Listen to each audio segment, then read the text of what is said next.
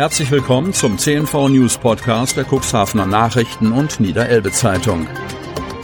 In einer täglichen Zusammenfassung erhalten Sie von Montag bis Samstag die wichtigsten Nachrichten in einem kompakten Format von sechs bis acht Minuten Länge.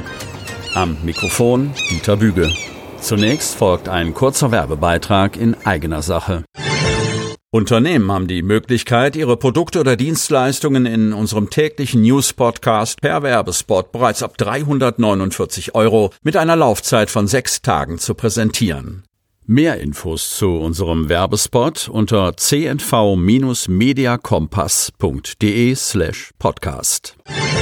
Montag, 28. November 2022.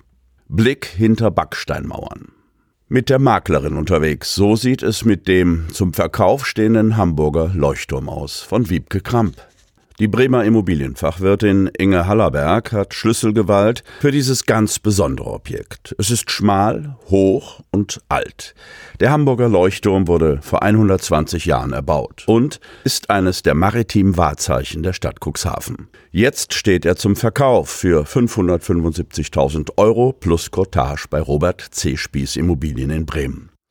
Für den über 80-jährigen Besitzer ist der Weg aus Süddeutschland zu beschwerlich geworden. Er hatte den denkmalgeschützten Turm aus einer Zwangsversteigerung 2005 erworben und umfassend sanieren und mit modernster Technik bestücken lassen. Die Maklerin ermöglicht einen Blick hinter die dicken Backsteinmauern. Der 23 Meter hohe Turm wurde 1802 bis 1803 an der Elbmündung im damaligen Amt Ritzebüttel gebaut, das zu Hamburg gehörte. Das zum Leuchtturm gehörige Grundstück zählt 153 Quadratmeter. Sechs ernsthaften Interessenten habe sie bereits dieses Holzportal geöffnet und Einblicke gewährt, verrät Inga Hallerberg. Sie selbst ist auch fasziniert von dem Objekt. Warten Sie erst mal auf den 360 Grad Panoramablick, verspricht sie schon, vor dem Aufstieg gute Aussichten. Das Erdgeschoss wirkt aber zunächst trist und grau. Hier ist die Haustechnik untergebracht. Der Turm ist mit einer Heizungsanlage beheizt. Steuerungstechnik ermöglicht ihre Fernbedienung ebenso wie die von Fenstern. Das schmale Treppenhaus erstrahlt in frischem Lackweiß. Der Handlauf hebt sich in Rot lackiert ab. Es ist als Reminiszenz an hanseatischen Farben zu verstehen. Die Stufen aus Tropenholz sind abgeschliffen und naturbelassen. Aber die Spitze steht noch bevor.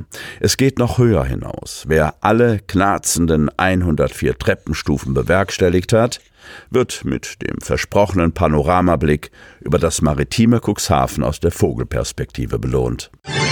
Eiskalter Fluss statt warme Wanne. Akteure tauchten die Medem beim 37. Adventfackelschwimmen in einen wohlig weihnachtlich warmen Glanz. Von Jens Christian Mangels, Otterndorf.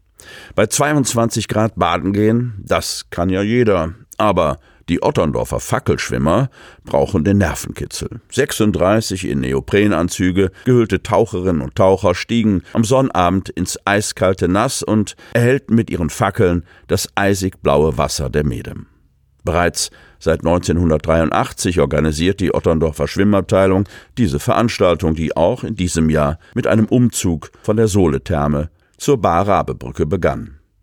Der Spielmannszug schwor die Teilnehmer und die Zuschauer mit flotten Rhythmen auf das eisige Vergnügen ein, die Feuerwehr sorgte beim Marsch durch die Innenstadt für Sicherheit und die passende Fackelbeleuchtung. Insgesamt 36 Schwimmerinnen und Schwimmer, unter anderem auch Hameln und Hamburg, wagten sich in die bibberkalte Medem und ließen vorsichtig ihre kuriosen Begleitfahrzeuge zu Wasser. Die Otterndorfer Feuerwehr hatte für das Spektakel ihr Piratenschiff Red Pearl reaktiviert und mit einem neuen Namen versehen, Rüdiger. Wir wollen damit unseren Kameraden Rüdiger Bar grüßen, der sich gerade in der Reha erholt, erklärte Feuerwehrmann Michael Liekefett. Mehrere Wochen haben die Otterndorfer an dem Schiff gebastelt, Schäden ausgebessert und am Ende einen Passagier ins Boot gesetzt, ein Piratenskelett. Die Medem hatte mit etwa sechs Grad zwar nicht gerade Badewandtemperatur, die Stimmung der Fackeltaucher und Taucherinnen war dennoch nicht frostig, im Gegenteil putzmunter und mit dem einen oder anderen flotten Spruch auf den Lippen bewegten sich die Schwimmerinnen und Schwimmer durch die Fluten und tauchten den Fluss mit ihren Fackeln in ein orangefarbenes Licht, das stimmungsvolle Atmosphäre verbreitete. Bummeln, plaudern, Glühwein trinken. Nach zweijähriger Corona-Pause funkelten die Lichter wieder auf den Weihnachts- und Adventsmärkten in Hadeln. von Jens Christian Mangels. Kreis Cuxhaven. Zwei Jahre lang mussten sie wegen Corona ausfallen, aber nun funkelten die Lichter wieder auf den Weihnachts- und Adventsmärkten in Hadeln.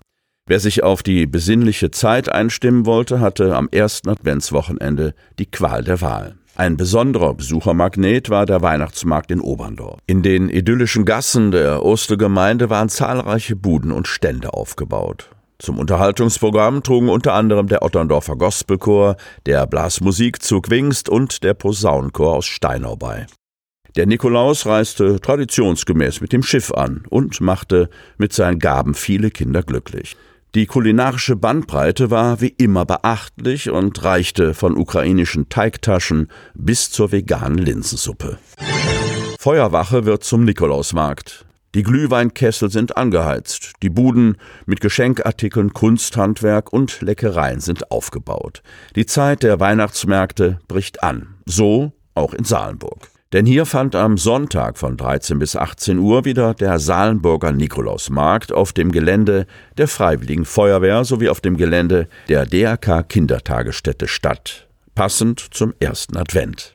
Dabei wurde den Besuchern wieder einmal viel geboten. Neben verschiedenen Ständen mit selbst hergestellten Produkten rund um die Weihnachtszeit aus Holz, Wolle und Gestecken sowie Glühwein, Waffeln und Crepe gab es auch ein buntes Programm mit Aktionen an diesem Nachmittag. Das Highlight dürfte für die Kinder die Show von Clown George gewesen sein. Sie hörten den Podcast der CNV Medien. Redaktionsleitung Ulrich Rode und Christoph Käfer. Produktion Win Marketing, Agentur für Text- und Audioproduktion